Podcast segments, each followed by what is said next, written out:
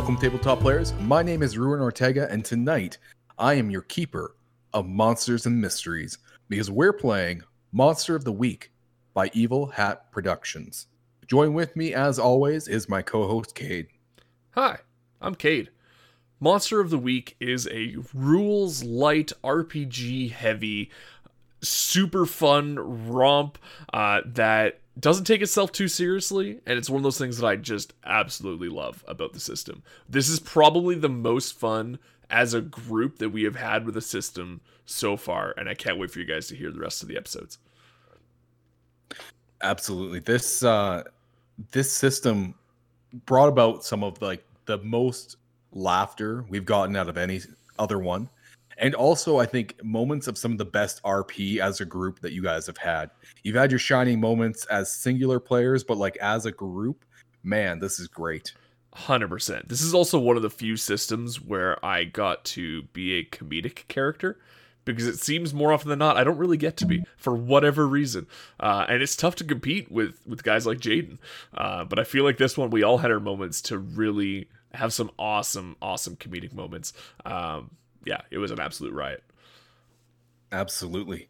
Our coffee of the batch, you're going to have to wait for because we have a second episode with Old Men Rolling Dice where we review a coffee. And Cade, we're not telling them what we reviewed it, are we?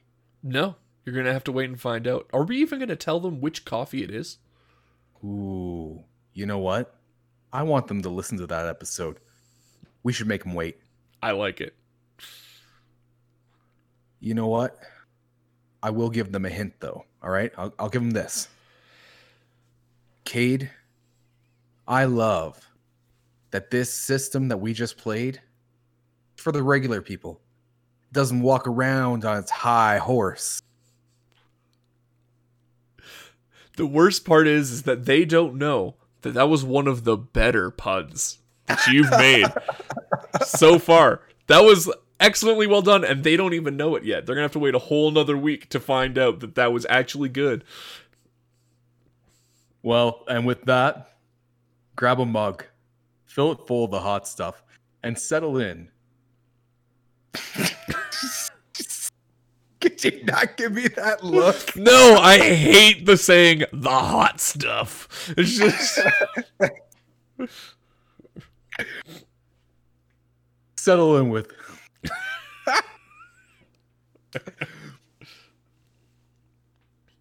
and with that, grab a mug, settle in with a cup of the hot stuff. what?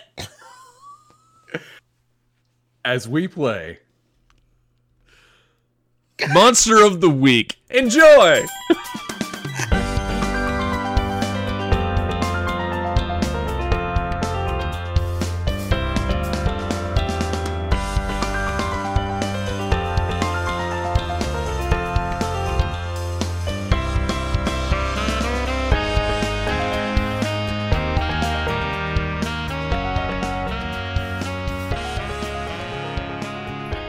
All right, here we are back in the natural 20. How you guys doing tonight?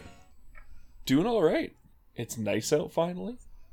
Uh, I've been brushing up on my conspiracy theories. Gonna be good. Yeah. Nice. Yeah, I'm doing good too. No complaints. Good. It's a wonderful day to roll some dice. Awesome. Yeah, the weather is great, but uh, we're we're stuck inside. Have you guys ever played games outside, like tabletop games? Uh, kind of. So with one of my buddies, we played in an old shack on his like farmer's field. We talked about this in the old man Yep. rolling dice episode. Uh, yeah, just like in this old, like almost like a hunting shack with like couches that definitely had mice in them. Uh, but yeah, we played out there. That's about as close as I've gotten. Yeah. I just, I just feel like the wind would be a real problem, you know. I mean, yeah, it's not an airtight shack by any stretch, but Fair. All right. Well, we are here to play Monster of the Week, um, a, a game that I think we're all excited for. We've been brushing up on the rules, and I think a lot of us were kind of surprised about um, what what it looks like. It's going to be like to play. So um, we're going to follow the book to a T in terms of what it says every first session should be like. Um, it does have some little bit of a prescription at the beginning. So first of all, we're going to follow by doing our introductions. So let's start out by just introducing who we are playing tonight. Cade, start us off. Sure. Uh, so I am playing Alex the Flake. Um, he is obsessed with conspiracy theories. Um, he's doing everything he can to avoid chemtrails and the Illuminati and our reptilian overlords, uh, because the crazy is a wild, hollow place. If uh, this really is Earth, um, yeah. Perfect. Well, that sounds like it's going to be uh, kind of crazy. How about you, Jaden? I am playing Larry Fitch, aka Boy Wonder. He didn't give himself his, that name. That's just his code name. Um, he is just a you know just a classic kind of monster hunting dude. He was more on the basic level until he got dispatched to go collect an amulet, and things went wrong. He got trapped inside of it, and then the secret of the amulet is that when it's put on a different body, he takes over that body. Um, so he's been through three bodies, and now he happens to be in the body of a twelve-year-old. who wears fine suits, likes cigars, and has a little bit of a psychotic rage. That sounds delightful. And Jody. Uh, I'm playing Carl, the Initiate, who is a second level acolyte in the Order of the Mysterious Eye, a cult of monster hunters he found on Craigslist that let him join for the low, low price of $500 a month. He takes his training very seriously, even though he's never actually seen a monster. And he's wearing mismatched clothes, a suit jacket, and a Def Leppard t-shirt. Nice. Of course, it has to. It has to have the Def Leppard. Awesome. Okay, well, this uh, this sounds delightful. I can't wait to get, jump into this. Uh, we are going to jump into the next thing that we are supposed to do. Now, uh, the way that Monster of the Week works, as we've seen, is the character sheets are incredibly streamlined. You're not really plugging in numbers and stuff like that. It has everything that you need on the sheet, and it is legitimately a checklist. You choose what you want from the list, you check it off, that's what you get. And so with this, every playbook, as they're called, that's what the character sheets are called, has the history that they have to go through, um, the hunters, as they're called in this episode, and they have to actually go through it with the people at the table to determine how they are in some sort of relationship um, or group working together. So, I guess let's just go back in that same order. Uh, Cade, why don't you walk us through your history with the other hunters? Sure. Um, so Jaden's character, um, they're somehow tied into it all, man. Uh, so I've been keeping an eye on them because they, they know more than they're letting on, and they play some bigger role in the the grand underground societies. Um, whereas Jody's character, all the signs pointed towards us working together. So I found them, and now we work together. And that is word for word what it says. They're really going for the simplistic Yeah. here, hey? Excellent. Jaden, walk us through your history with the other hunters. Okay, um, I'm gonna go with um Jody's character, which I cannot remember his name right now. Carl. Um, Carl. Good. Make that down. And Cade, what's your guys' name again? Just so I got it. Alex, like the other Alex. famous Alex that loves conspiracy theories. Straightforward. Okay, so with Carl, I would say that the relationship between Larry and Carl, uh, they've known each other for some time, but in the sense that in Larry's old body, they knew each other. But since getting consumed by the amulet, he hasn't let him know that he is actually Larry. So as far as he knows, it's just some random 12 year old he's working with because he's keeping him emotionally very distant All right.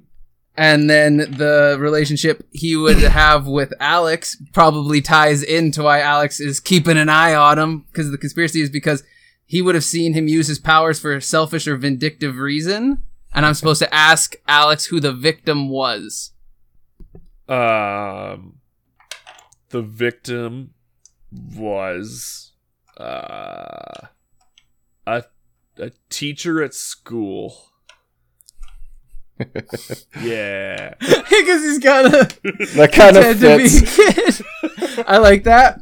Um, well, then he would have seen him use his powers to more or less make the teacher like not focus on him at all. Pretty much, actually, the whole classroom. He just does his work, like his monster hunting work, in the classroom. They all think he's just in the class doing it appropriately because he's the spooky. Though he uses his telepathy and mind control to convince them all that he's a normal student, and that's probably why Alex is all confused about him. He's like, "Wow, how do they not see what he's doing? He's he's he's he's cleaning his gun. He's cleaning his gun."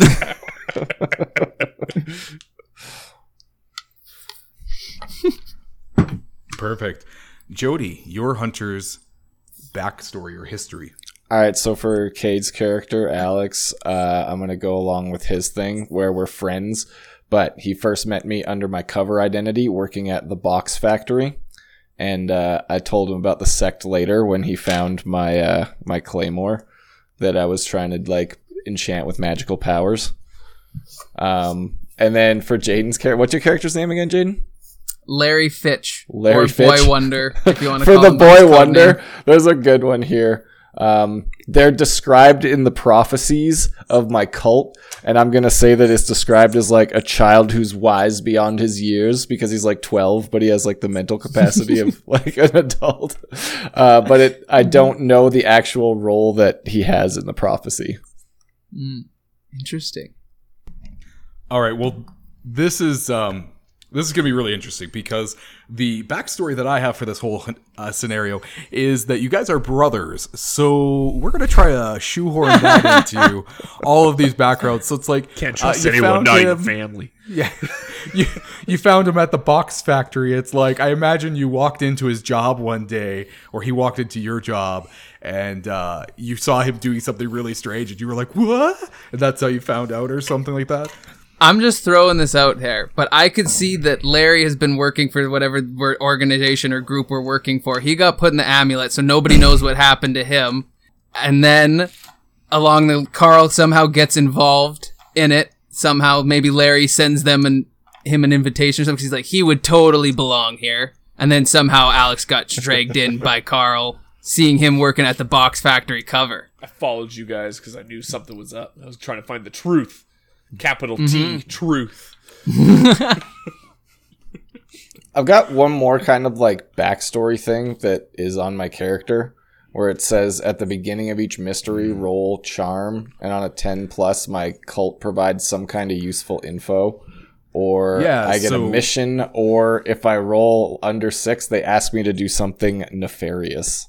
I have something similar. Yeah, so um, we're we're actually going to jump right into that because that is Okay. part three of our introduction to the scenario, and, and this is that there are some hunters where their playbook tells them they have moves that they have to do at the beginning of a scenario that kind of sets out everything that is being done. Um, I believe for the purpose of the scenario, they are just talking like um, the entire start to finish, not each individual portion. Yeah. Uh, and that's important because we're going to have four episodes to this scenario. So we'll only do it once. Just get that straight. Uh, Jody, since you're already onto it, why don't you walk us through yours? You had to do some rolls and stuff there. Yeah, it says when I'm in good standing with my sect at the beginning of each mystery, roll charm. Uh, on a 10 plus, they provide useful info or help in the field. On 7 to 9, I get a mission associated with the mystery. And if I do, I'll get some info or help too. On a miss, they ask you to do something bad. If I fail a mission or refuse an order, I will be excommunicated until I atone. So roll. Oh, yeah, roll for that. Let's see what happens. 7 to 9, so a mission associated with it. Okay, so a mission associated with The mystery. um, the mystery. Okay, you your mission from your organization or your cult. What, what, sorry, what's the official term for it? the Order of the Mysterious Eye. And their logo is just like a really low resolution clip art of just an eye with a question mark in the middle of it. Yes. Your mission is to acquire a relic of great power. All right. Mm-hmm, mm-hmm. My hope is this cult is just this one dude in his basement, like hoping this guy's gonna find him real cool shit and he doesn't have to risk his life. Awesome. Now, Cade, your character Alex also had one he had to complete. I do. I have something called connect the dots. so at the beginning of each mystery, I look for wider patterns that all of these events might be a part of. So I get to make a roll and add in my sharp modifier, uh, which is plus two, and that includes things like investigating mysteries, reading a bad situation, etc. Um, on plus ten, I get to hold three, which means I have three counters essentially that I get to hold on to. Seven to nine, I get to hold one. Anything less than that, nothing. Uh, during the rest of this mystery, at any point, I can spend one of those held points to ask the keeper some kind of question that lets me kind of metagame a little bit. Um, so, like, I can ask, is this person connected to current events more than they are saying? When and where will the next critical event occur? What does this monster want from this person? Is this connected to previous mysteries we have investigated? And how does this mystery connect to the bigger picture?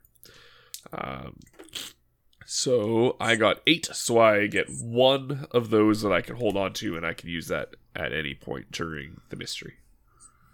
Awesome. I love it. I have a This sort of. is, uh, go ahead. go ahead. Ooh, the Oh, Canadian I was just standoff. uh, I was just gonna say that uh, this is going to play in so well. I love both of these things that we've been able to add in. Yeah, I was just gonna say I have like a similar ability to like that. I, th- I think it's similar anyway. It sounds similar, where it's uh, I can use a magic check to uh, ask one of the ask the or like investigate a mystery questions to the keeper, like I'm searching the cosmos or something for answers. Oh, that's awesome. But if I Instead fail the magic check, you can give me really horrible information. Because uh, normally that would be a, a sharp check, right? Yeah, Yeah, that's that's actually really cool. So it uh, double dips into your magic stat there. yeah, uh, which is uh, weird, I believe, right? yep. And I'm Yeah. plus two weird, so It means you're pretty good at it. Uh, so for our listeners at home who are unfamiliar with Monster of the Week, the the rolling system in this game is incredibly easy and straightforward. Each of our hunters has two d6s, and they have a stat associated with whatever it is they're trying to do. They roll their two d6s, and they add their stat. Check, check. If they get six or lower, it's a fail automatically. If they get seven to nine, it is one um, variation of what they'll get, and, and a success. And a 10 to 12 or greater, because sometimes that will happen, uh, is considered a great success, and they get even more um, benefits to them. So, with that being said, any final things before we get this party started? Yeah, I'm just gonna say that every time someone says "great success," uh, you have to say it like Borat. I agree. Yeah, for sure. All right. All right. Well, our story tonight begins in the lovely small city of Belle Rive, somewhere in Canada. Pick your favorite province.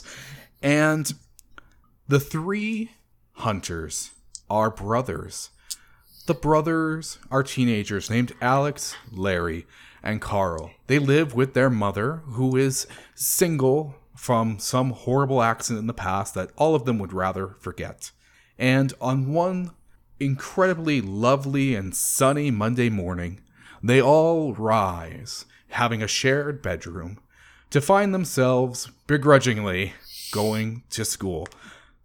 They sit down to have breakfast before they hurry off, and as they are, they're doing what every usual teenager does. They're scrolling social media and they're having breakfast. Their mom is around making sure they have only the best sugary cereals in front of them.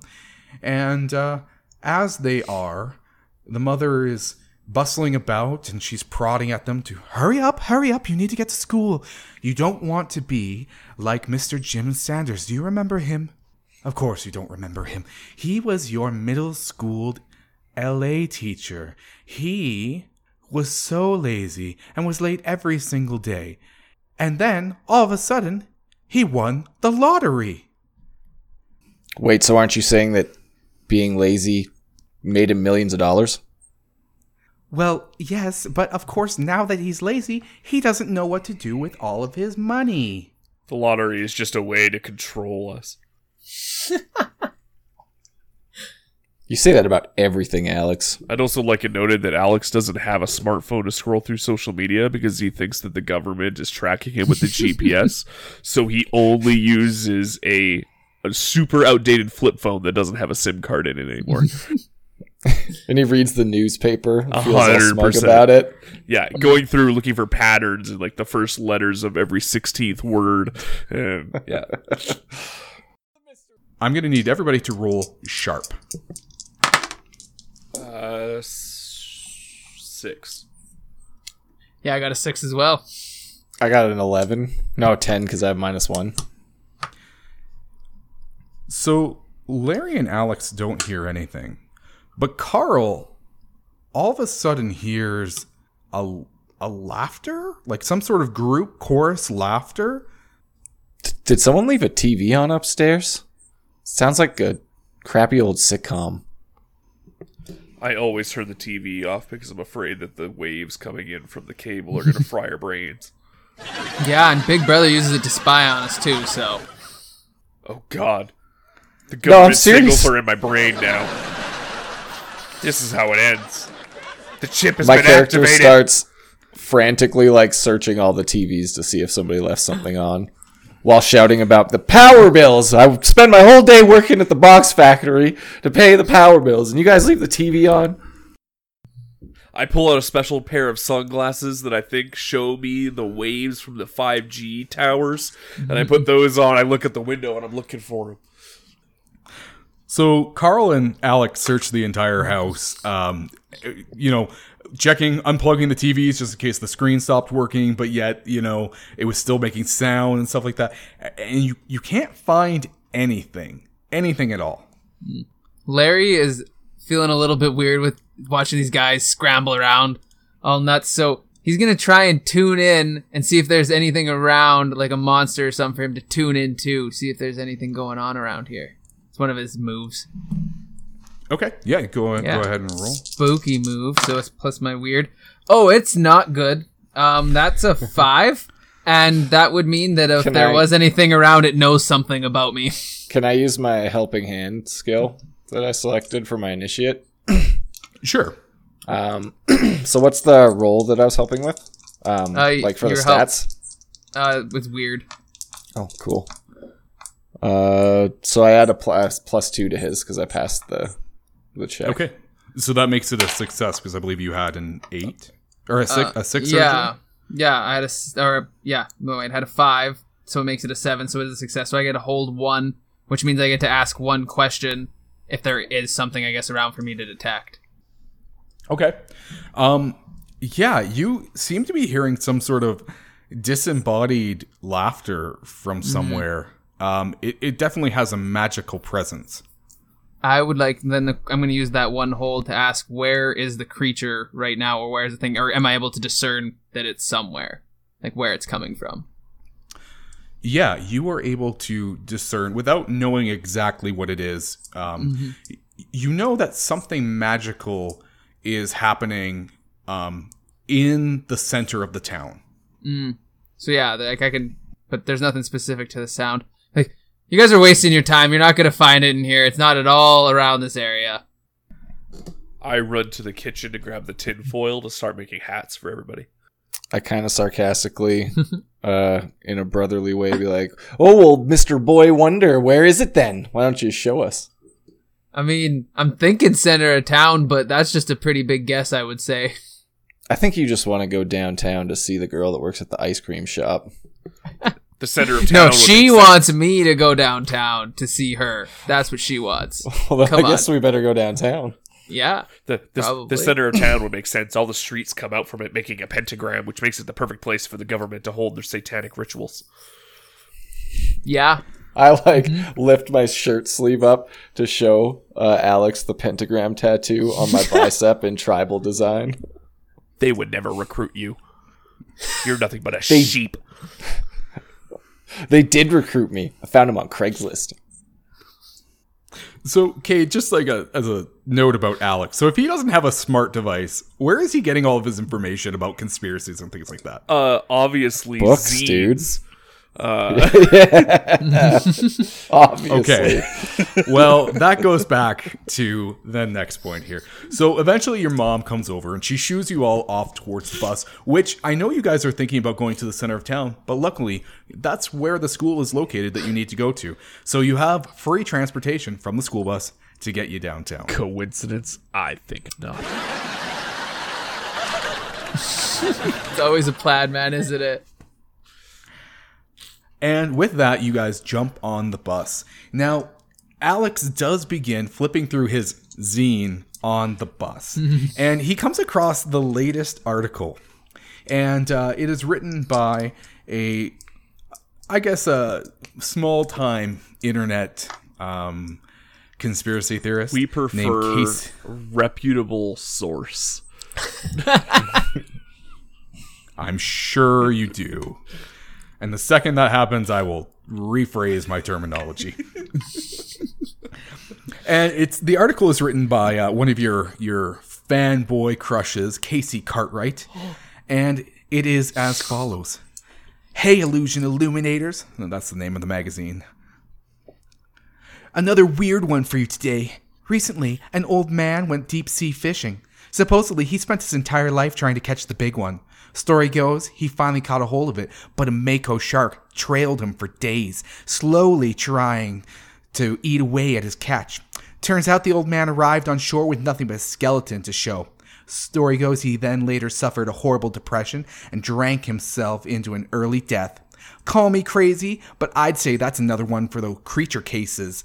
Let me know what you think in uh, the fan letters. I'll be looking into this more. Larry's gonna be looking over his shoulder and point at that and be like, That's old man in the sea. Just look up Hemingway and sit back down. I mean, obviously the shark had been polluted by the chemtrails in the sky. Just wait till you find out what they do to the frogs. What do they do to the frogs? I don't know if I can make the meme joke in our episode, but they turned the frickin' frogs gay. Uh,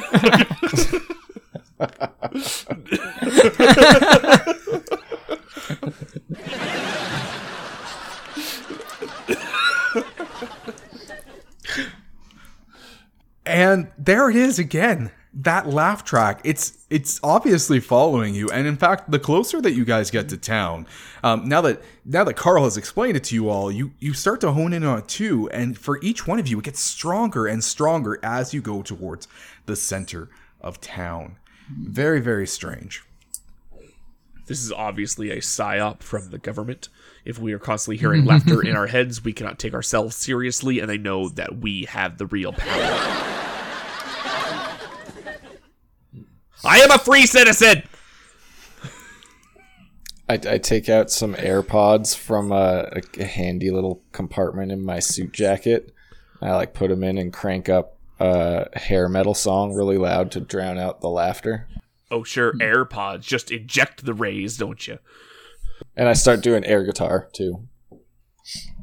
Larry's gonna risk his luck and pull out a cigarette and smoke it in the back of the bus like a true BA.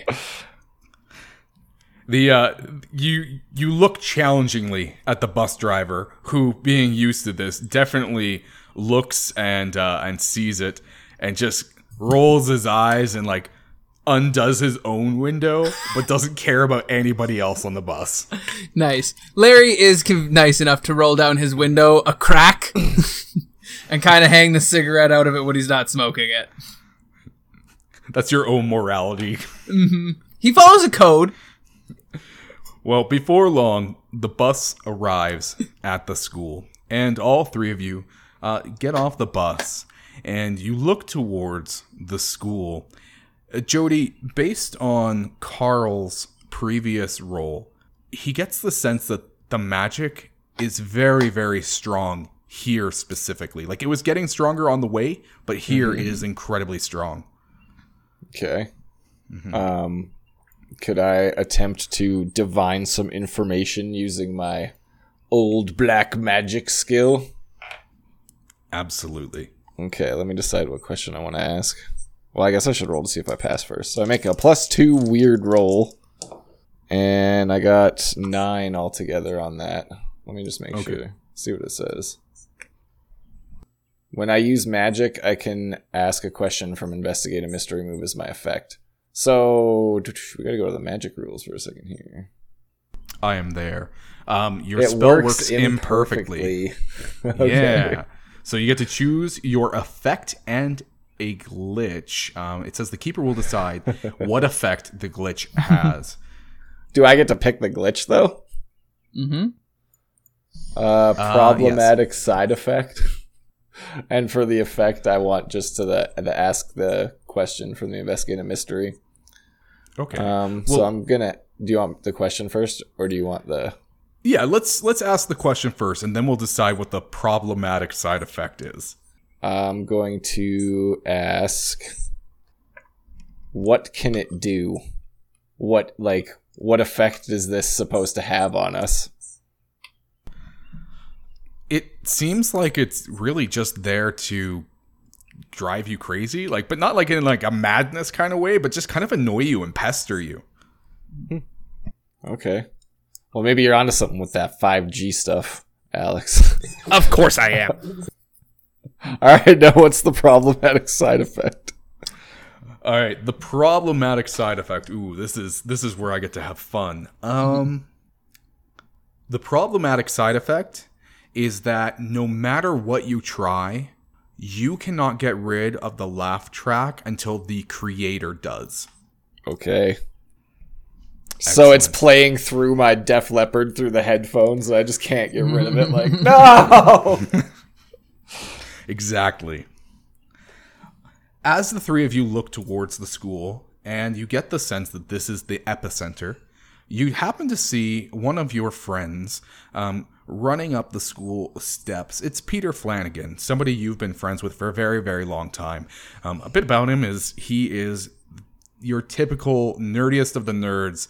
Um, never really treated well in his life, things like that. Um, tons of bullies. You guys hang out with him because he's actually a really decent guy, but you know that in the recent years you've been kind of distancing yourself a little bit more because, well, he's the target of bullying and you'd rather not enter that world.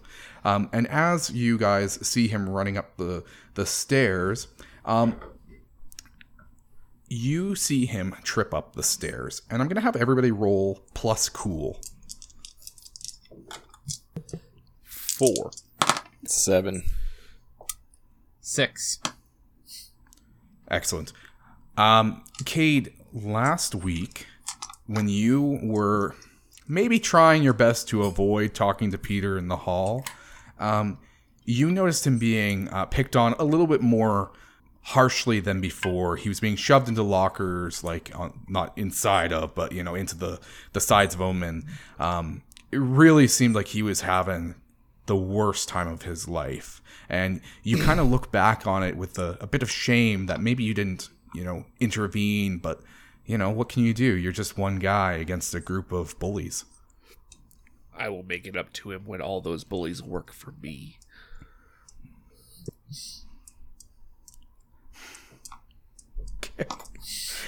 Uh, and with that, the first bell telling you guys that you need to get to your classes rings.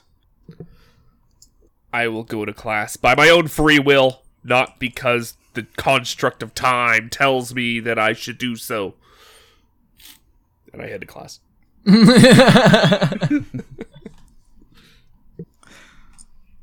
Larry doesn't have to go to class. No, you No, they don't. I mean, they're not gonna notice him not being there.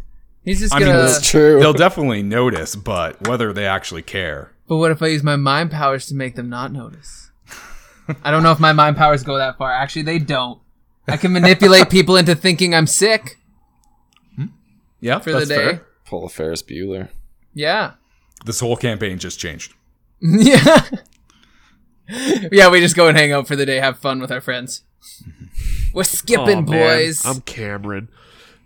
Okay. Well, he has no reason to skip his classes, so he'll go to class for now because it's not worth, you know, potentially blowing his cover. Okay, perfect. Yeah. And Carl. Um, I'm going to go to class, but I'm going to tell the teacher that I ha- must have some kind of an ear infection because I can't hear anything. Okay. Uh, with the hopes of gaining what?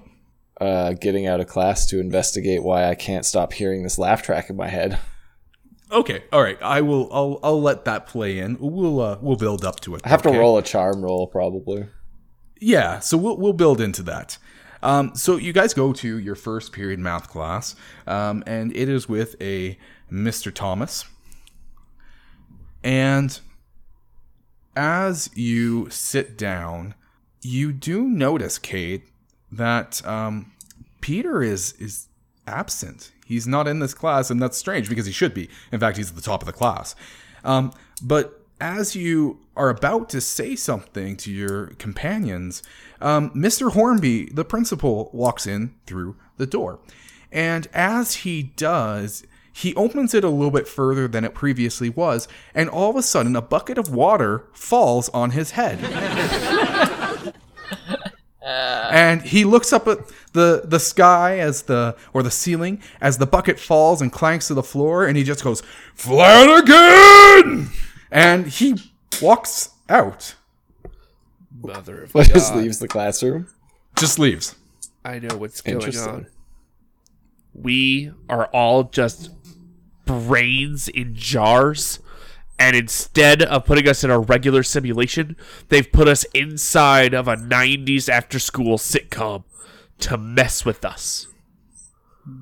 I've got something for you here, Alex. Aren't we technically just brains in jars, even if we are in a human body? Aren't our human bodies just jars? That is a whole another discussion. I prefer not not a to think of you it's a as a meat sack because that makes it difficult for me to be as charming as I normally am.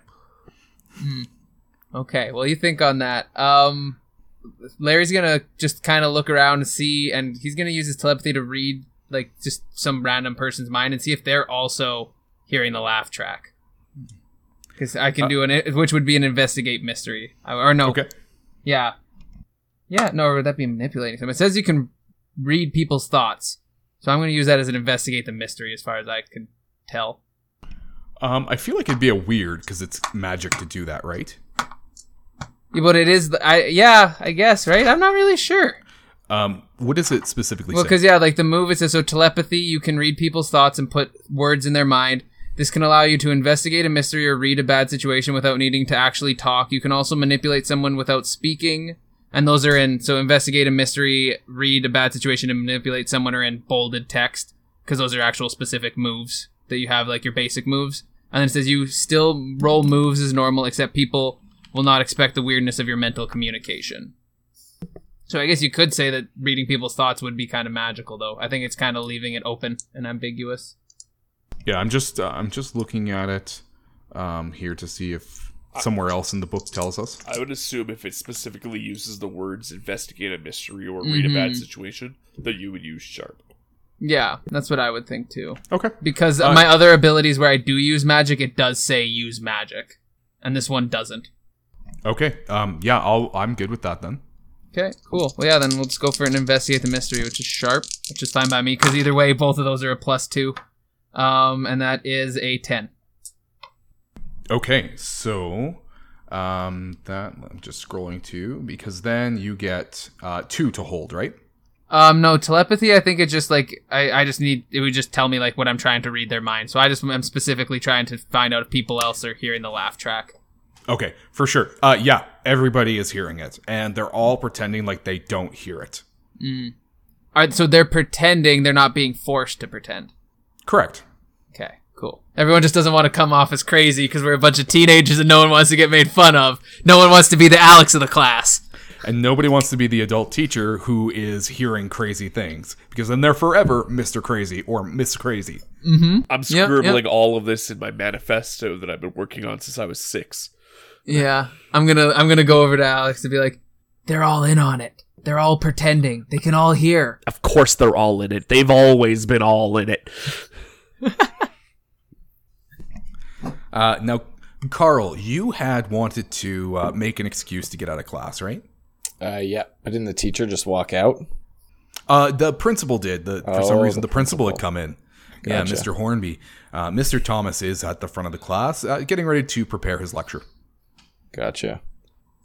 Um, I'm just going to uh, basically raise my hand, and it's going to be a long-winded excuse. I'm gonna, what, Mr. Hornby? Was Mr. it? Thomas. Oh, Mr. Thomas.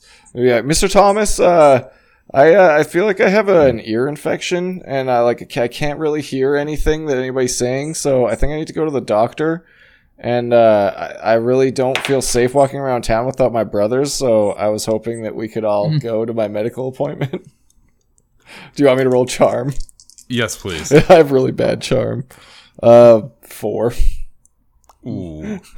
yeah, he, he looks at you and and Carl, I'm gonna have you sit down. Listen, um, this isn't the first time that you've tried to pull this kind of stunt, and uh, you, you know, if you were really sick, wouldn't your mother have sent a note to school? I'm just saying. I know she cares about you a lot, so I can't imagine that she'd be letting you run around if you were actually sick. So tell you what, why don't we just do some math, and then when you leave my class, whatever, man, you go, you do you. You can go to the office, try to sign out. I don't care, but let's do some math. All right? Can I try 'Kay. to help out?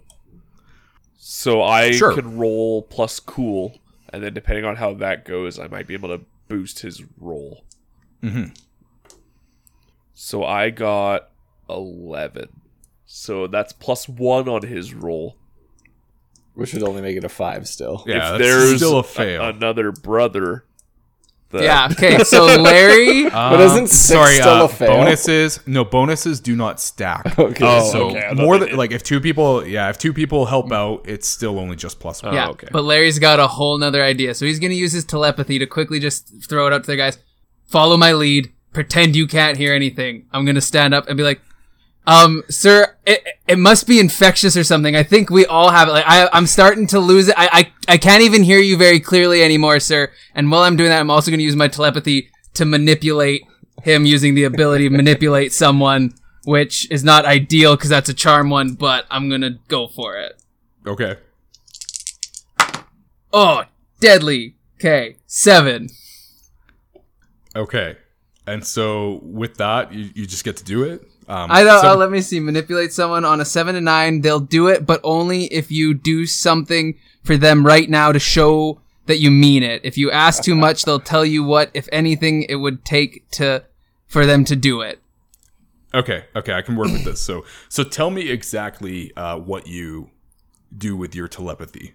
Okay, well, my telepathy is mostly just gonna be like really egging him on, be like, I mean, Larry, he never lies. He's a good dude. He comes to his classes like most of the time, and you don't really notice when he's not there, so he's gotta be there all the time, right? Like, you gotta trust Larry. Larry's a good dude. He's never done you wrong. And, and Alex, I mean, if Alex gets up and says the same thing, you know, he's weird, but he's never disrupted class in this way.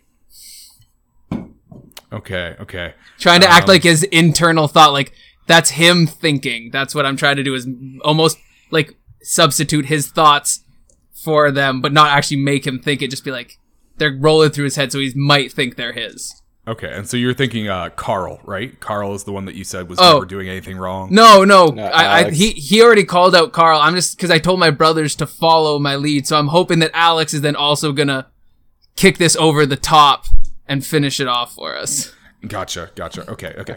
So um, if he uh he's kind of standing up standing up front and and scrutinizing you guys and he looks a little bit more distant uh, than he had a second ago as he's almost having this internal debate with himself and and finally he goes all right listen i know i know carl.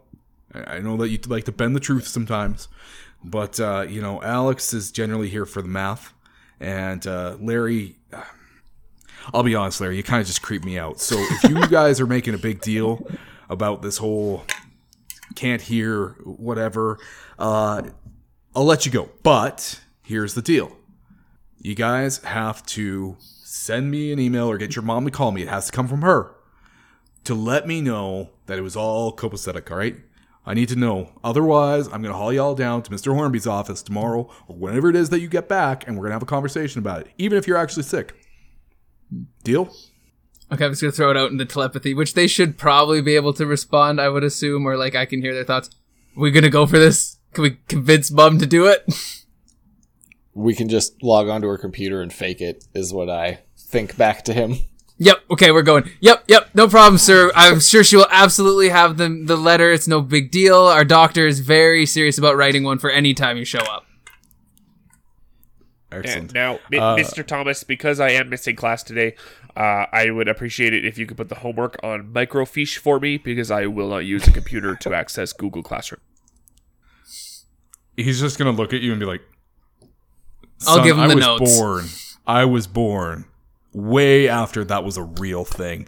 There's no way that's happening. Just, just get him from somebody tomorrow." You're one of them, aren't you? And then I leave.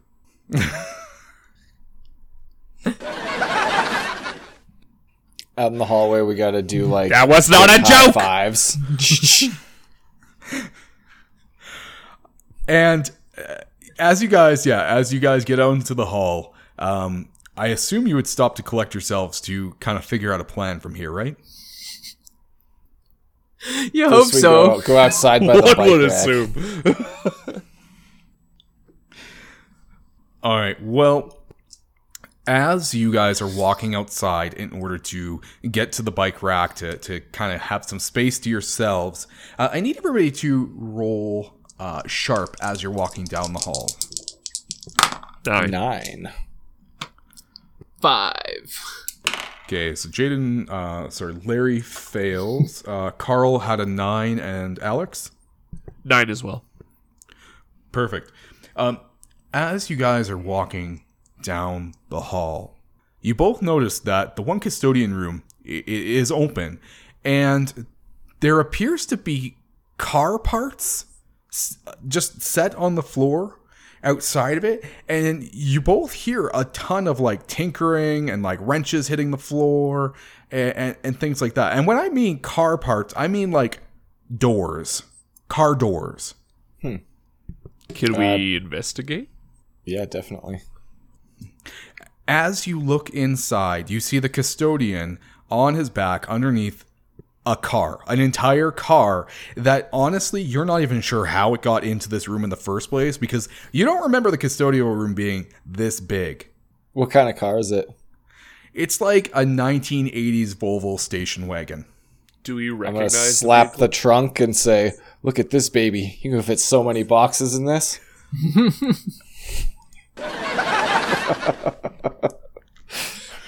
I look around like I'm hearing the laughter, and I'm like, I'm actually starting to kind of get into this. We've never been funnier. That's why you are the sheep of the family. Uh, do we recognize? That was not a joke. Uh, do we recognize the vehicle? No, it's not a vehicle you've ever seen. Um, it is quite old at this age. Like, you know, this isn't 1980s like in meta, like when we were in high school. This is 1980s like nowadays, you know? So um, you're surprised that anybody would even drive this piece of junk. Bet you they have to roll up the windows by hand.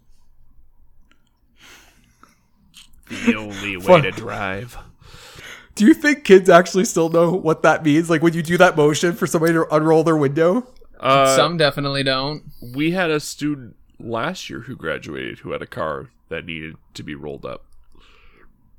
Yeah, like it's still a thing. Plus, it's Yeah. like, like pop culture wise, if you have watched like comedy movies, you've probably seen that at least once in your life. How else are you going to get them to roll down? So you can ask them if they have any Grey Poupon. Exactly. All right. Well, I'm gonna poke my head underneath the car and like be like, "Hey, why is there a car in here?" and uh, you see the custodian, Mr. Patterson, look over and be like, Damned if I know, kid. I just showed up this morning and bam, there it was. Right, right in there. No idea what's going on. But all I can tell you is it won't fit through the doors, so I gotta get it out of here somehow. It's it's almost like somebody just took apart a car and re I guess reinstalled, remanufactured, whatever you want to say, it right back in this room. I stand back up and I say, "Wow, we really are living in a sitcom. What is going on? It's the classic sitcom prick. I told you.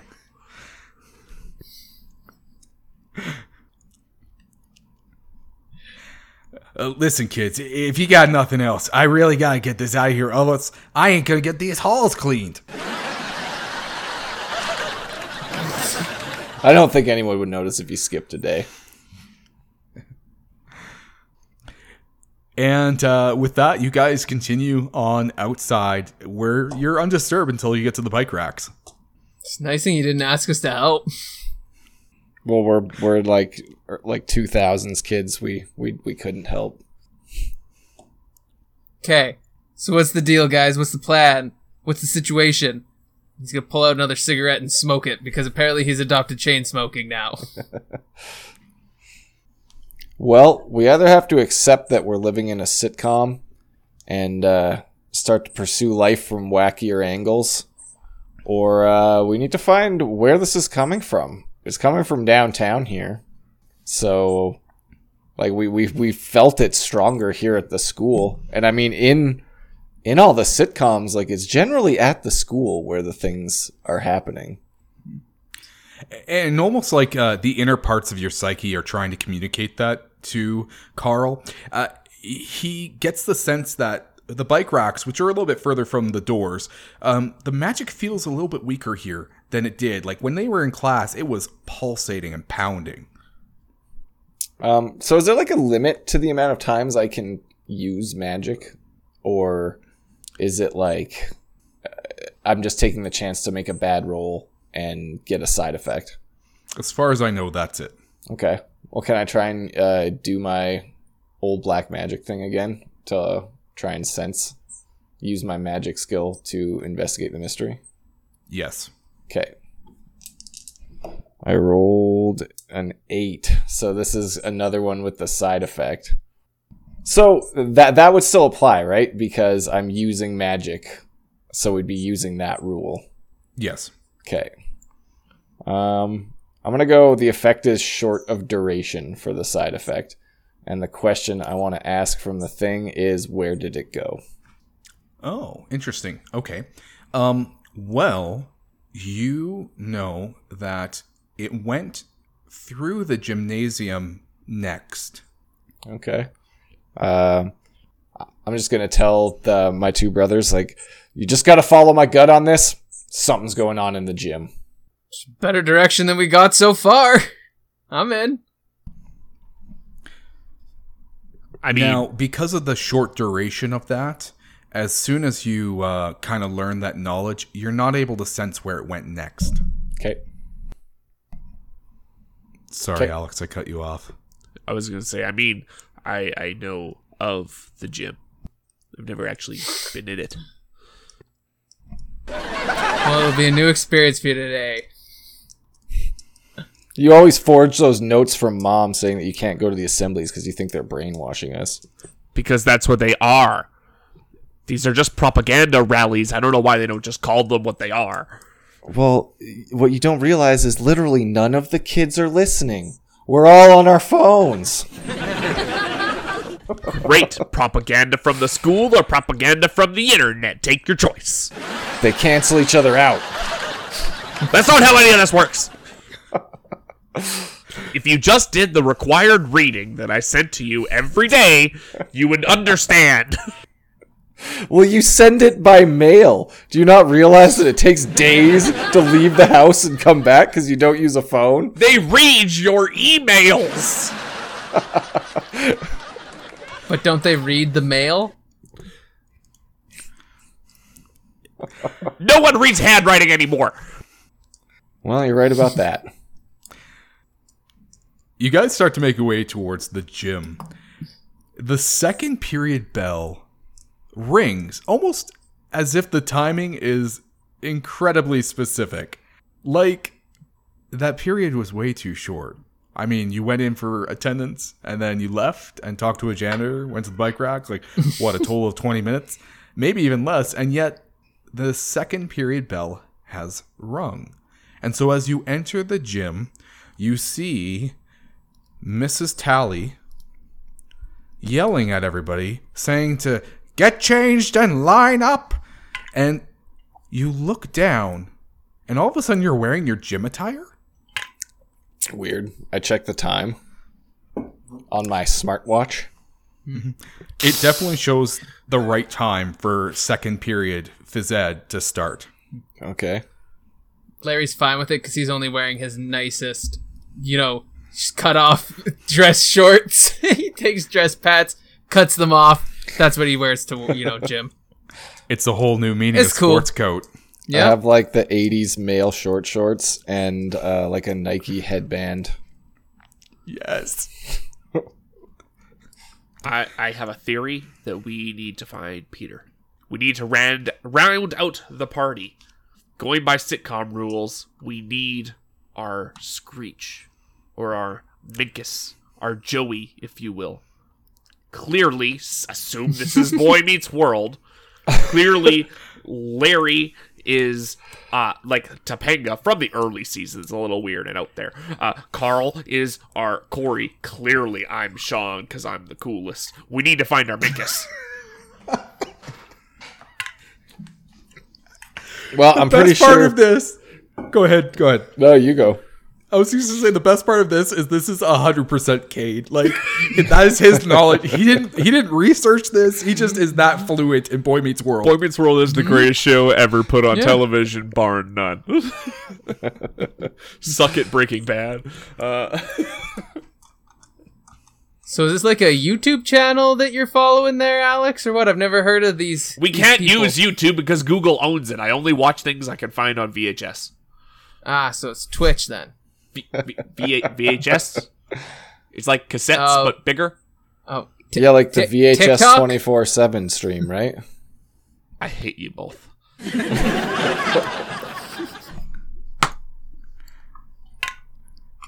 And before you know it, you you you're looking around, Cade, and you can't see Peter. Still, he's not here. And just as you knew would happen, Carl, you don't sense the magic here any like before you were being given a signal that the magic was here. Um, and uh, you don't see it now. Like you you feel the presence Yeah. of magic, but it's not here. Um, but before either of you can communicate to each other, all hell breaks loose as five pigs come running in through the door squealing and and knocking people over and you notice that every single one of them has a number stamped on its side All right. Watch. There's five pigs, but they will be numbered one, two, three, four, and six. you do indeed notice that I rest my case. could Well- you be the Messiah? That is my uh my my pen name when I write letters into the zine. There's several X's in it though. I will let you find them. All right. Um, the, the the thing about this is, for some reason, um, you guys are are all compelled to to help out and to to wrestle these pigs. And so I am going to have you guys just do a, a small small amount of uh, work here. And what's going to happen is um, you're going to just roll a kick some ass to try to to get a pig, and hopefully you guys can succeed on that. Um, so as a spooky, I have ability that's the big whammy, which is more or less lets me attack but use my weird, and it does two harm if that comes into any impact. So I would assume that Larry would probably try and use his magic more than he would try and use his fists to stop these pigs. I only rolled a four. Perfect. I yell out, dibs number one! When I'm trying to get number one. I got an 11. Perhaps I got an eight. Perhaps I Carl wrestled a pig. Perhaps Carl is actually Eric. All right, so Carl Carl got an, an eleven, and uh, Alex got a four, Or and Larry Got an eight. eight. All right, so if we go through the list of kick some ass, um, Alex, you, you failed, uh, which means that you would take some damage. Uh, now, I'm not going to have you take any damage. It, it's a pig. It's probably not going to do anything extreme, but you do fall to the ground and kind of bang your elbow. And then Larry, who got an eight. Going off the rules here, um, you not only inflict harm, but you also get harmed off of this. So we're gonna say you do manage to wrestle your pig, and then you are, are also kind of just like flailing on the ground with it, unable to stand up. And then lastly, Carl, uh, you, uh, based off the list, you get to um, not only get your pig, but then you get to choose an, an, extra uh, Yeah. from the list. Um, is there one you want to kind of? Yeah, I want to force them where I want them to go. And Perfect. basically just like uh kind of like kept calm and like near me, like holding it between my legs like you'd like hold your dog there when you want them to just like sit still while you're on a walk. Yep, I know that one. All right, well, you do. And uh, as you are all kind of fighting with the pigs or trying to pick yourselves up off the ground, once again, Mr. Hornby walks into the gymnasium, looks around, sighs, then throws his head up towards the ceiling and goes, Flanagan! and walks out.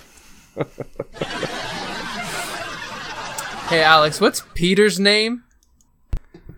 Peter Flanagan. You might be right this time. Of course I'm right. I'm right every time. Okay. And with that, my mug is empty and I could use a refill.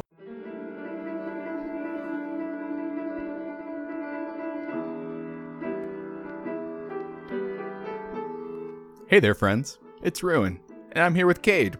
Hi, I'm still Cade. We're just here to say thanks for giving us a shot and uh, listening. During our refill, we wanted to take a moment on top of that to say we've got some social media. You should check it out. Join us in some conversation. And while you're at it, maybe hit that subscribe button. Yeah. If you'd like to uh, take a little bit more time, we would really appreciate it if you could rate and review us on whatever your favorite podcasting platform is.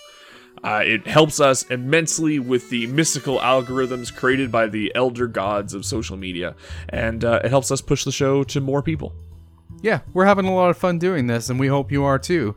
But we'd like it if more people could join us, so go ahead and do those things. We also have an email address. You can shoot us an email at cantripsandcoffee at gmail.com if you want to maybe suggest your favorite coffee or your favorite tabletop system that we haven't tried out yet. We're always looking for more suggestions and would love to hear some from you.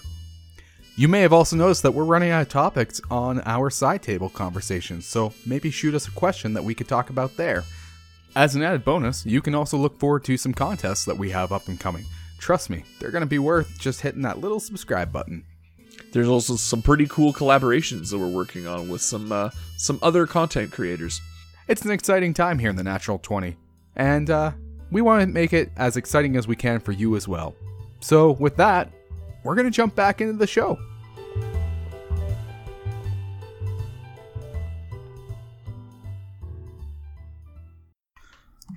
All right, and we are back and highly caffeinated.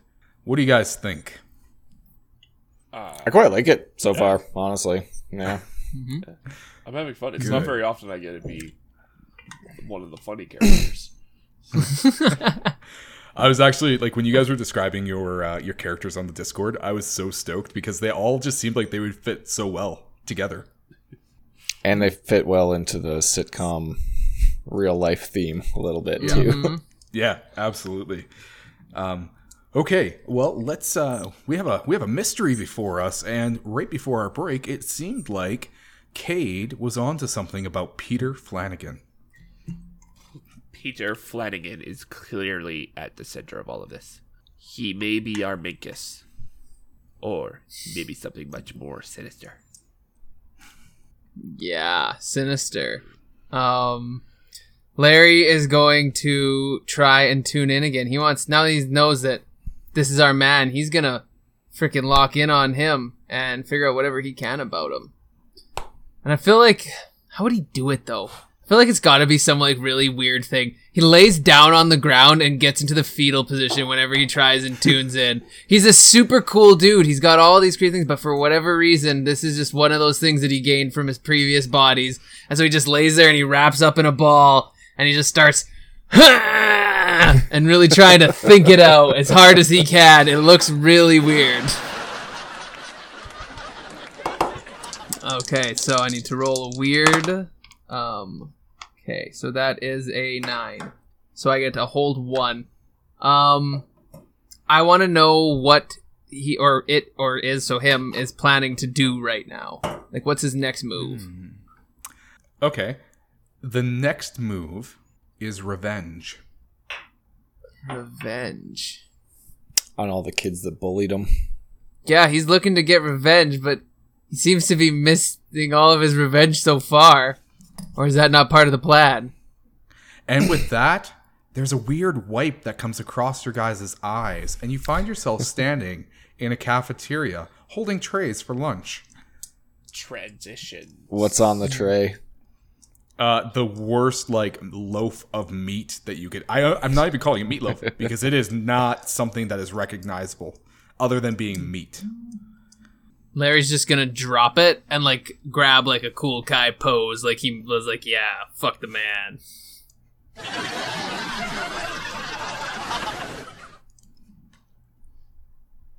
I'm going to uh, pull out a uh, packet of Tabasco sauce from my jacket pocket that I keep on hand for just such occasions and slather it all over this crappy meatloaf.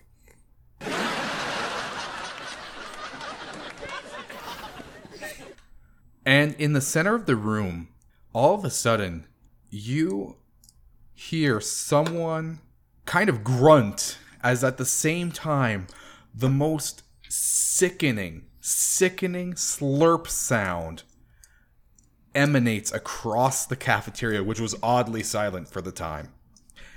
And when you look over, you see what looks like whipping cream dripping off of somebody's face and a metal tray on the table in front of them.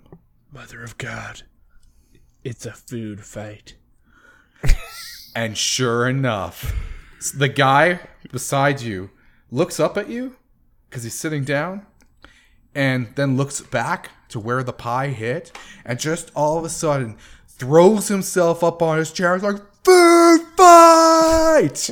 Hit the dirt and just grab my brothers and push them down to the ground below the carnage. Nice move, Alex. Follow me if you want to live. And we just crawl our way out army style. I lob my meatloaf over the Well, thing I like am. a hand grenade.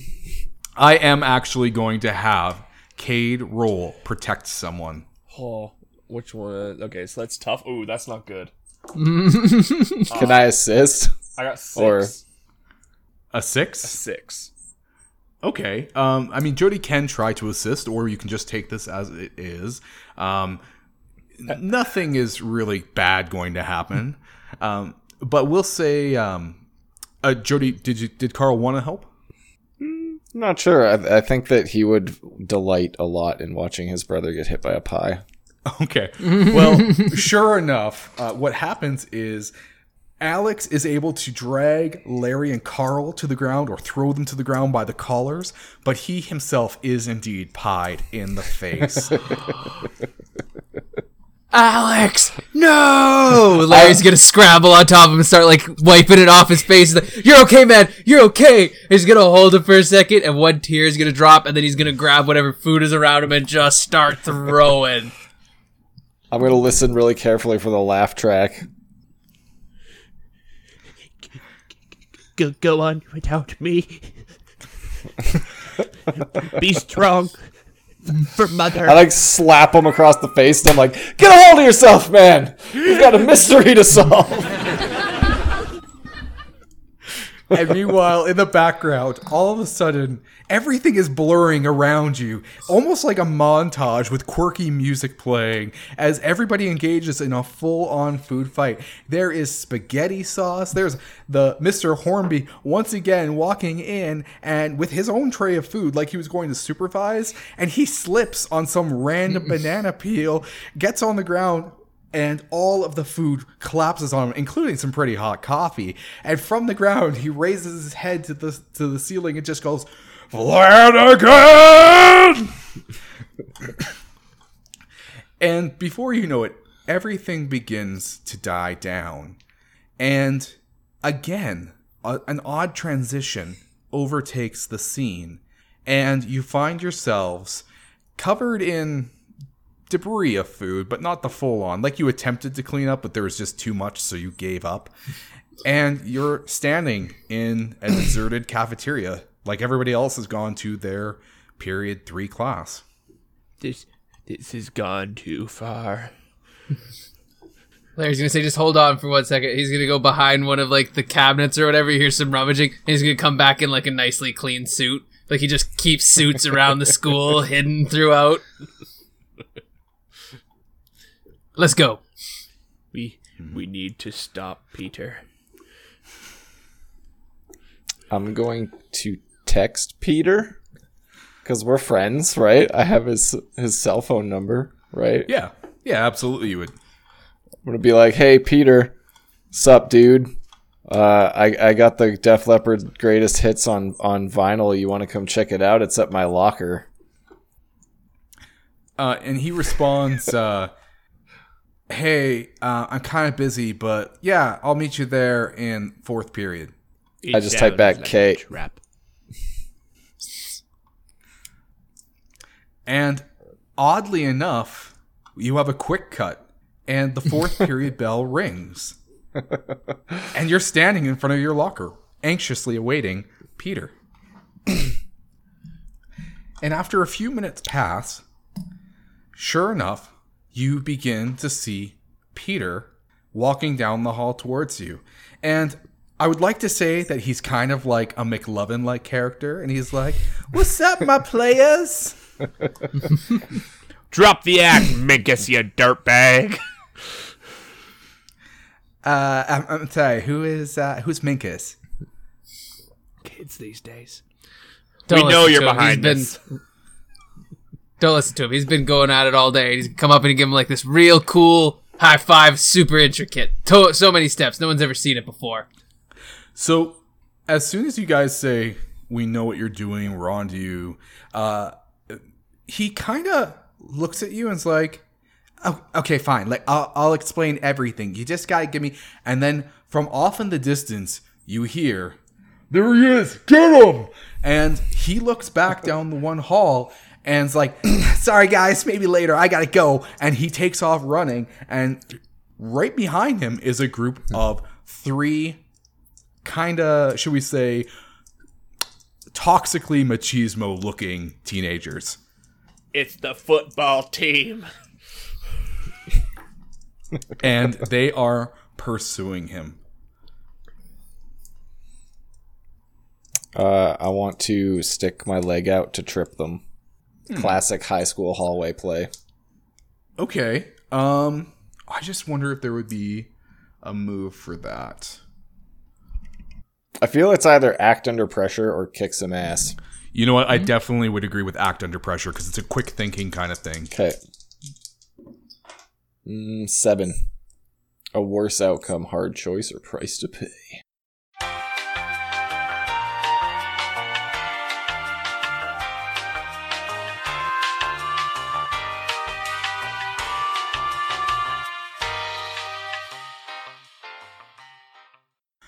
All right.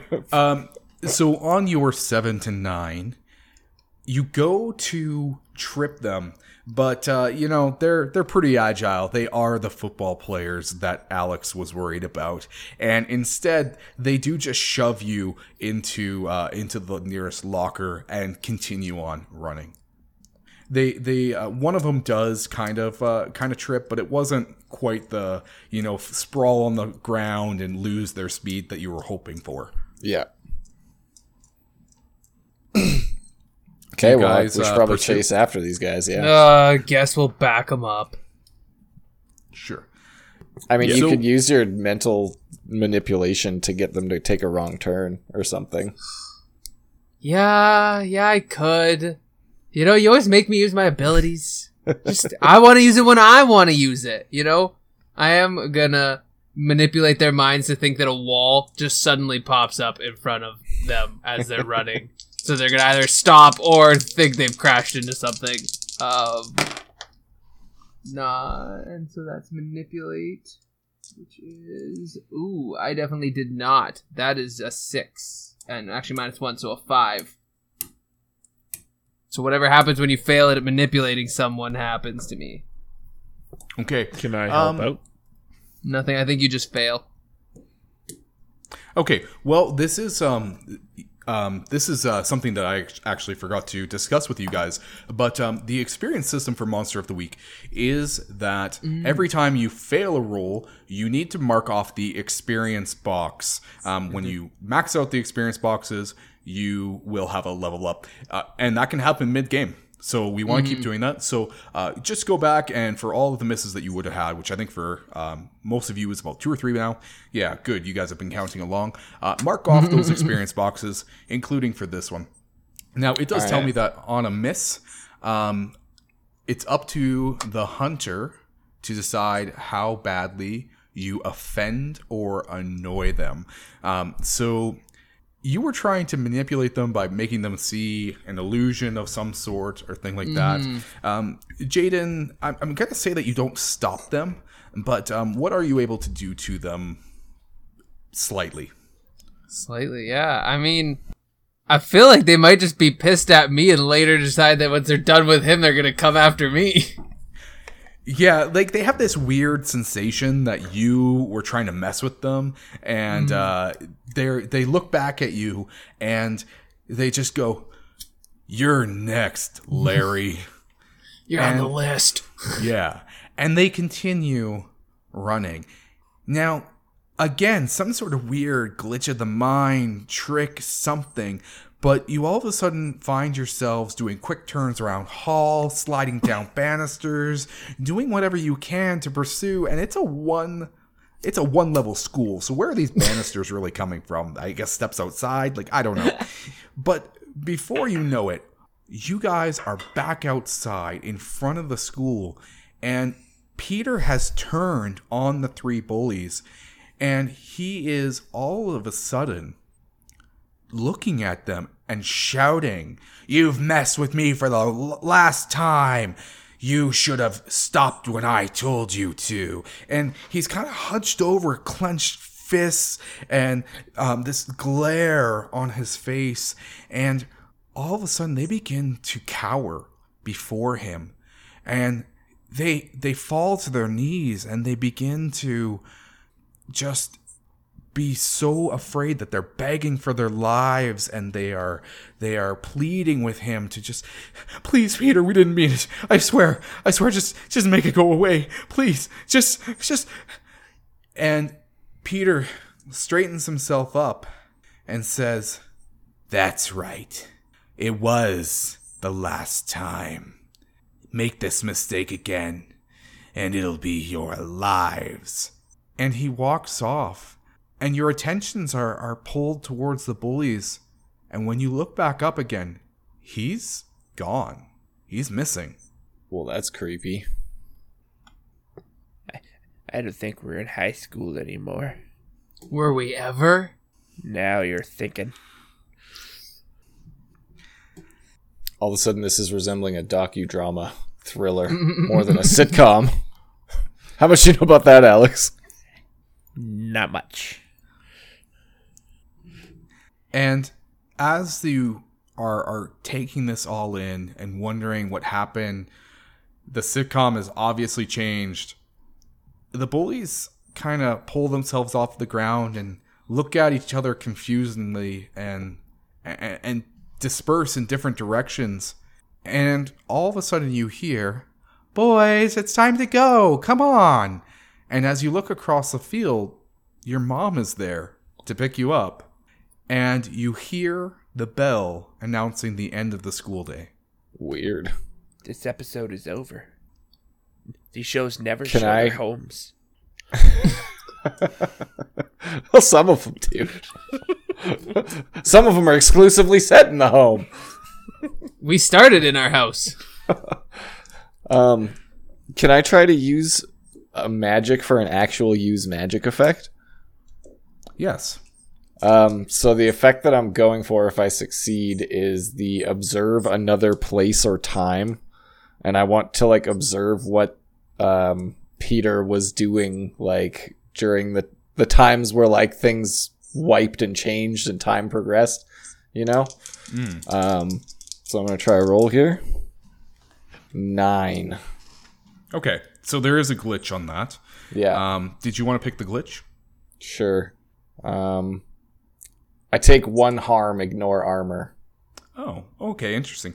Um, so as you're trying to observe another space and time, you begin to see what appears to be a Peter Flanagan um, hanging from threads in a very, very dark space, almost as if it is the cafeteria itself. But it's hard to make out.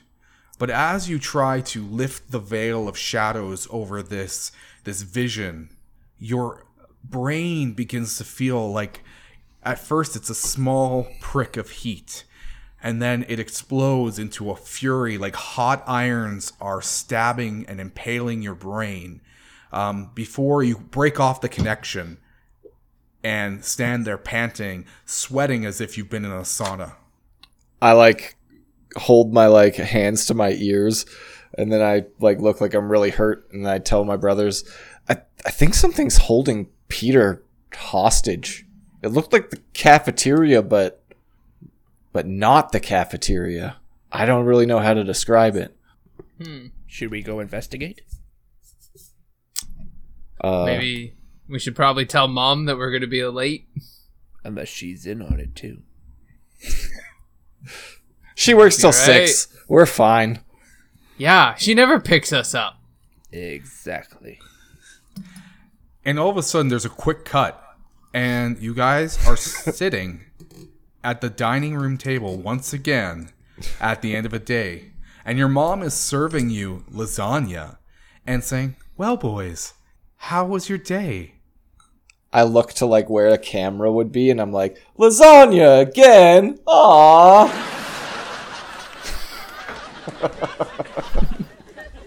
At least it's not meatloaf.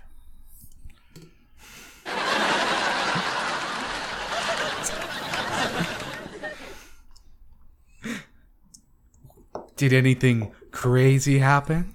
Did you have good classes? Did your teachers tell you any funny stories?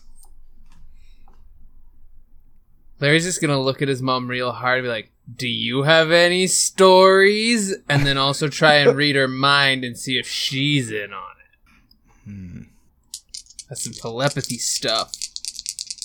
Um. Ooh, that's a good one. That is an 11, so either a 13 or a 12, depending on which ability it is. So. We're Okay. good. okay and that is telepathy um, so which Yeah. skill are you wanting to use for that Um, I would say that would probably be investigate a mystery because I'm trying to see if my mom's in on this. Like, is, is she even our mom? What's going on here? Like, what is this thing I'm interacting with? She is indeed your mom. Um, you can tell that she herself is struggling with something, but it's your mom. And Okay. in response to your question, she she says, "It's the strangest thing, actually. I, I was working at the hospital, uh, you know, because I'm a nurse, and the bedpans just kept filling and filling and filling. It was like everybody had to pee at the same time, and every single time I turned around, there was another stack."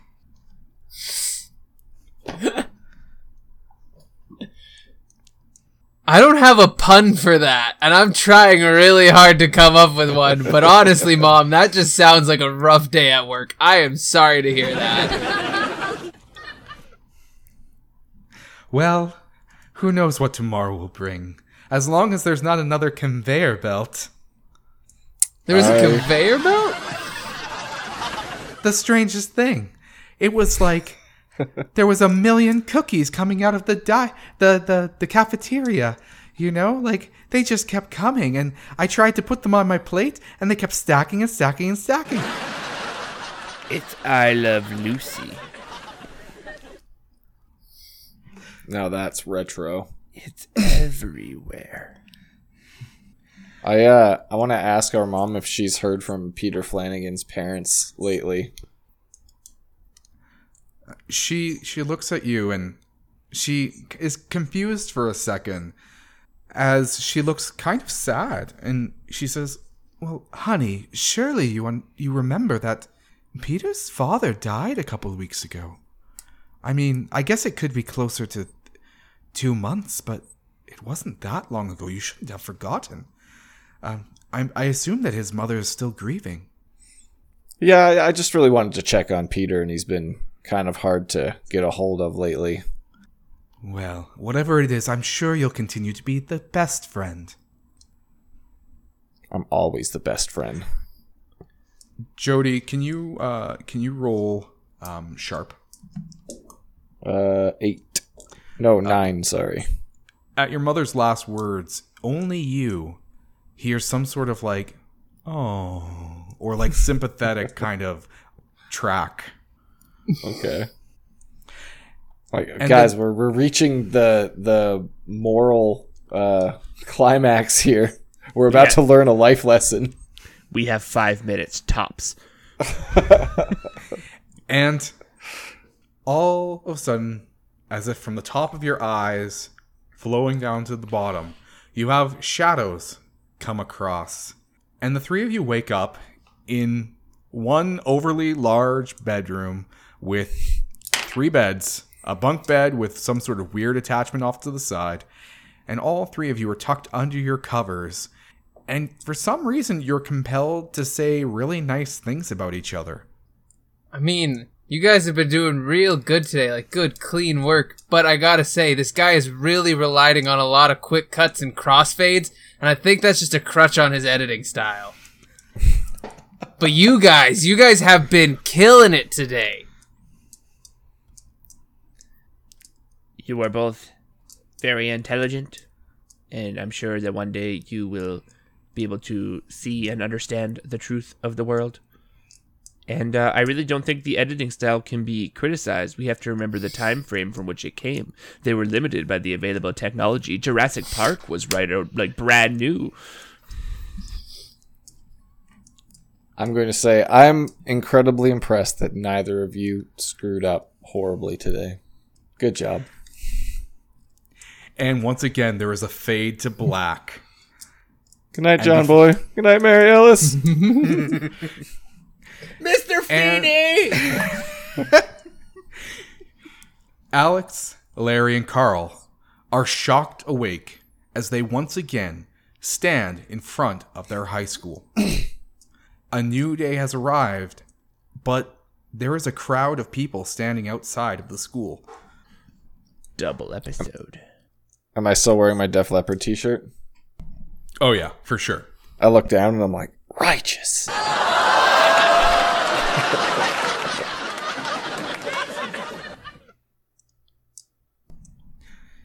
all around you are your classmates, your teachers, everybody who should be in the school at this time. And they're all muttering and murmuring amongst themselves. It, honestly, most of them seem like they're either confused or just kind of upset that they can't get inside. So I take it that Peter has barricaded the doors. Are you looking around and saying that to somebody or to your brothers? Uh, saying it to uh, Carl and Larry. I'm gonna like aggressively push my way into the front center of the crowd, and while like screaming the whole time, like, "What's going on here? What is this shenanigans?" And uh, Mr. Thomas, your math teacher from the day before, uh, looks looks over at you and, and says, "Hmm, Carl, still sick, I see. But uh, if you must know, there's a bit of a situation going on inside." I respond with, "Yes, I'm sick. That's why I'm yelling. I can't hear properly, so it's really weird. It's my first time." I uh, he said there's a situation inside, right? Yes, sir. Uh, a bad situation. Uh, have you seen Peter? Is P- is Peter okay? Yeah, I, I, unfortunately, it seems like Peter may be the cause of this. All I know is that Mr. Hornby said I was not to let anybody else in and to call the RCMP. Um, he said that Peter was uh, acting kind of funny, but he didn't feel safe letting everybody in. We need to get Okay. inside. We are clearly the main characters of this show. and we need to find Peter and figure out what's going on. I look to my brothers. I say, I have an idea. If this is a sitcom, we just have to railroad the plot. And I get in real close and I whisper, You guys remember that secret entrance into the gymnasium we used that one time for that one wacky adventure in the pilot episode? And uh, just hope that fate fate carries us there. Excellent. And as you say this, the three of you look across to the, the eastern or western side of the building, the western side, and just as if it was always meant to be there, there is an overly large air duct sticking outside of the building into the gymnasium. Yes! Let's go. Let's go. And we all like do like a Scooby Doo, like all of our legs scamper at once, and we haul out over there. all three of you uh, managed to, to lift yourselves into there. Uh, we could say that uh, whoever's the biggest of you, um, we'll say Alex, maybe? No, I Alex don't like be the that you imply that I, because I like to read, that I must be large. I meant like uh, the burliest. Who's the burliest? Oh, it's not Uh, me. I've I'm never the been to a athlete of the family. All right, Carl. I, Carl's the prac- I practice with a claymore in the backyard. So. phenomenal. Carl, being the burliest of the three, uh, manages to kind of uh, do the, the foothold lift into the vent for his brothers, and then uh, they reach around and they kind of help him up. Again, for some reason, this vent is so large that two of you could turn around and be side by side in order to get him in there. Um, and then, as you journey forward, it seems to get smaller and smaller. Um, so, who's in front? Uh, Tell- Alex will lead the way. boy, oh, okay, yeah. Why not? Ooh. He's intrigued now. Sure, why not? Alright. as on Alex mission. as Alex gets into the vent, he all of a sudden comes to an intersection where there are three ways to go: a right, a forward, and a left. I'm going to have Alex use read a bad situation. Uh, seven. All right. Well, on a seven, you get one hold. So I'm going to allow you to either just pick a random way or to ask what's my best way in. I mean, good adventurers go left. Uh, but I'm gonna ask. Okay. Well, uh, luckily, it actually was the left. Um, so you. Because good adventurers go Adventurers. left. All right. Well, knowing that good rule, uh, he takes a left, and the brothers follow. And before Does- long, oh, Finish, ahead. finish, no, finish. Oh, before long, you find yourselves in an empty gymnasium. I was just gonna say, does anyone know where that originates from? Because I've held that forever too. It's from the when in doubt, original- go left. It's from the original Legend of Zelda, and it messed with so many players because they were so used to side scrollers and having to go right Uh-huh. that you had to go left to get your sword in that game. Ah, so that's where I started from. Cool. Yeah. All right. I knew that his. I, I knew that the game, obviously, but I didn't know that that's where that came from. Yeah. Let's see. Yeah, it's an empty gymnasium. Um, you do know that the cafeteria is on the other side of the school, but you are inside of it. Based on uh, Carl's vision, I suggest that we go to the cafeteria. I f- should we uh arm up against spookiness? Uh, I don't know what kind of weapons we can have. This is a sitcom, assumably aimed at children. There are no guns, no alcohol. The fact that Larry is even able to smoke is quite surprising. Some habits die hard. As he's got a Uh, cigarette in his hand, just burning. He's not even smoking it. I grab three hockey sticks from the locker room of the gymnasium and I hand them out to my brothers. Excellent choice. You absolutely do. Larry's gonna look at it and he's gonna be like, "Meh." he's gonna throw it down and he's gonna pull out a water gun from his freaking pocket because that's his nine mil, and then he's gonna pull out just like a little pocket knife from his other pocket because that's his big knife from his gear. 100% if you had tried to argue that your weapons were on you, that's what I was going to have you do. Can can my silver knife that I selected for my character be like a silver like place knife, like a fancy silverware? Yeah, yeah. It's like the whole, like, where one where the whole thing is silver. Yeah. Yeah, yeah. Oh, yeah. and I want a Nerf gun. Done. All right, let's go to the cafeteria. All right. As you enter the hallway, all of a sudden you hear Mr. Hornby once again yelling, Flanagan! But then he says, Stop this madness! And next thing you know, you are all blasted with a shot of seltzer water. What? Okay. And when you look from where it came from, you see on a giant big wheel bicycle a giant clown who seems to overtake the hallway. And he is coming like he is going to steamroll you. Let's do this. Pumps his little water gun. Wait. if we're playing by TV logic, I got this. and uh, I, I quickly grab Larry's uh, big knife, uh, and I I pop the clown like a balloon.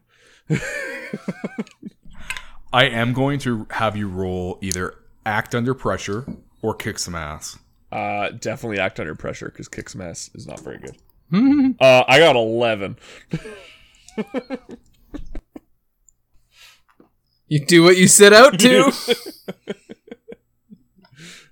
Yeah, so you you do exactly what you were aiming to do, and as he comes forward forward menacingly, being like, you lash out with your fake knife and stab at him, and he explodes and goes flying like a balloon that's being deflated before landing on the ground. And when he lands, the balloon version of him scatters into 100 tiny clowns with tiny oh, little knives. and each one of them is going in unison and charging after and like slashing at your ankles. It's like a hundred little tiny paper cuts. Fortunately, I always wear my combat boots for just such an occasion. and I hand the knife back to Larry. Uh, I just start stomping. That's fair. Uh, in, in this moment, I am going to have every single one of you roll kick some ass to try to deal with these things. Uh, otherwise, they're going to start climbing up your clothing and trying to stab at your eyes. Uh, I got Can I- seven. Can I attempt a uh, a magic roll to do the do one thing that is beyond human limitations for my combat? For sure. okay. Um, so if I understand it correctly, I can just spend a luck point to make this be twelve. Um, yes, yes, you can. Yeah, so I want to do that. So I roll a twelve for the magic. Um, Perfect. And for the th- one thing that's beyond human limitations, I want to do is I want to wind up the hockey stick and like slap shot one of these little clowns to take out like a whole swathe of other little clowns. Like a Gretzky kind of like one in a million slap shot here. Mighty Ducks, I approve. Be- so go ahead and, and check off or erase one bit of uh, of Yeah, luck. I did. Now, luck in this game is a permanent um, minus, so you will not gain that back. Uh, however, because of it, you manage to feel connected to the universe, and it's like you are all of a sudden the great one. And not only do you hit one of them, you actually hit like a small little wave of them, and it's like a bowling ball effect or snowball effect, I guess, you know, where like you hit one and they roll into the others, and all of a sudden, all of them are in one giant ball rolling the other way down the hall before they slam into the wall uh, and, and shatter into smoke. Awesome. I uh, pick up the hockey stick and like blow it like a gun barrel. Nice. Larry's gonna whip out his little pistol there and just fire it off at a couple of them. Uh, they are they are all gone. Oh, are they already dead? Every single one of them is gone. He's just shooting at like nothing now just freaking out. Get away! Get away! No! Eyes closed. Yeah. Excellent. He hates clouds. And with that, you guys take off running towards the cafeteria. And as you enter the doorway, you see the exact vision that Carl, I believe it was Carl, right? Yeah. You would use this? Yeah.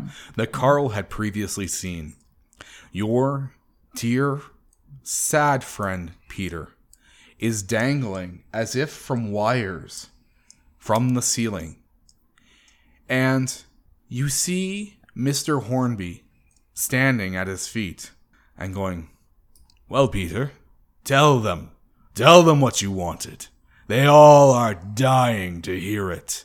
And you each look imploringly up at him. And he raises his head. And in the most pathetic, softest whimper, he says, I. I just wanted everyone to know what it feels like to be laughed at. And Mr. Hornby warps before your eyes. And all of a sudden, he is a giant, almost smoke like creature hovering above Peter, moving his fingers in a marionette style, making Peter dance. And everything fades to black. And all of a sudden, you see credits rolling and some weird 90s sitcom music similar to Full House or something like that plays and every single name on this list of credits besides your own as yourselves says David Jones Innsmouth.